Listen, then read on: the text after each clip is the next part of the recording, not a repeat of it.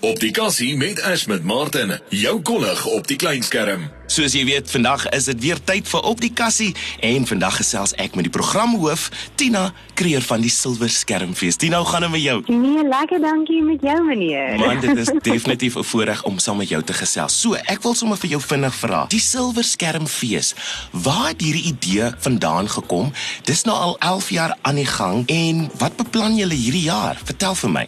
Dit is so opwindend. Ons is besig om die wêrelde tussen film en televisie regtig bymekaar te bring. Uh ons het vir 11 jaar gefokus op film en ons het beskrikkelike lekker uh sal ek sê broeikas projekte gehad waar ons kortfilmmakers die geleentheid gegee het om hulle eie stem te lig. En nou is ons op 'n plek waar die hele wêreld vir ons skree, onthou nou, hierdie wêrelde is eintlik alles een ekosisteem. Ja. So wat baie opwindend is hierdie jaar is dat ons televisie-inhoud ook by die fees intrek en al ons werkswinkels, paneelbesprekings, meesterklasse is besig om al hierdie invloede te omarm sodat ons regtig 'n holistiese Afrikaanse vermaaklikheidsbedryf skep. Dis vreeslik opwindend. Ons het 'n hele klomp kategorieë wat dan nou ook vir televisie bedoel is.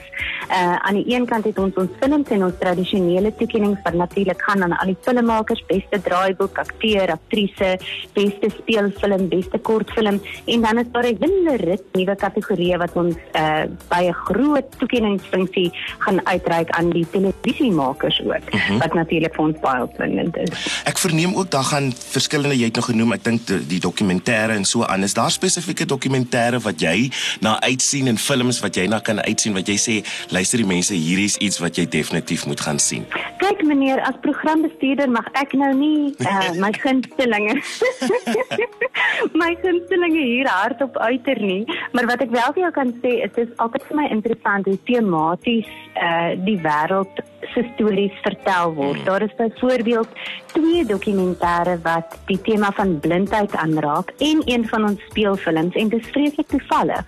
Ehm um, so daar's daar's uh, so 'n tipe tema wat onderliggend is, maar wanneer dit by die dokumentêre kom, sal ek eintlik ten sterkste aanbeveel dat al die feesgangers al die dokumentêre kyk want dit is so uiteenlopend, daar's so 'n wonderlike verskeidenheid. Dis regtig ehm um, en, en en as toevoeging tot die fees hierdie jaar as 'n eerste keer, dink ek die gehalte van die dokumentêre is regtig vanuit die boonste rakke, hoor. Hoekom dink jy is die Silwer Skermfees belangrik vir ons industrie?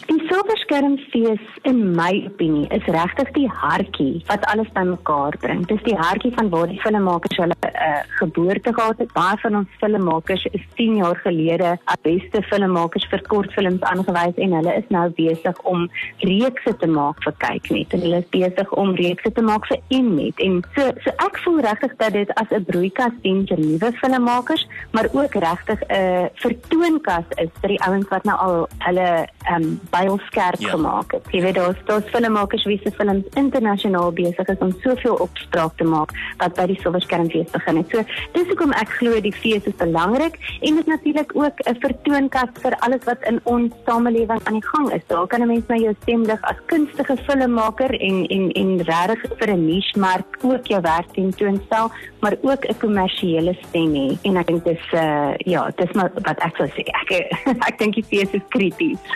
Wou jy sal jy sê hierdie fees is nou oop vir die publiek? Sal die publiek dit kan sien en wanneer absoluut. gebeur dit? Verseker. So die fees is die 23ste tot die 26ste Augustus. Uh dit is in Camps Bay uh, by the Bay Hotel waar die Rotunda is, maar ons het ook 'n uh, klomp van ons films wat ook in die Theatre on the Bay speel. Daar's wonderlike paneelgesprekke, daar's incredible uh werkswinkels wat ons aanbied en die publiek is genooi om deel te neem, om te kom kaartjies koop en om te kom feeshou saam met ons filmmakers. Dankie Tina vir jou tyd. Eh, Dis natuurlik die programhoof van die Silwer Skermfees. Groot plesier, lekker dag. Op die kassie met Ash met Martin. Luister weer na hierdie aansetsel op ofm.co.za.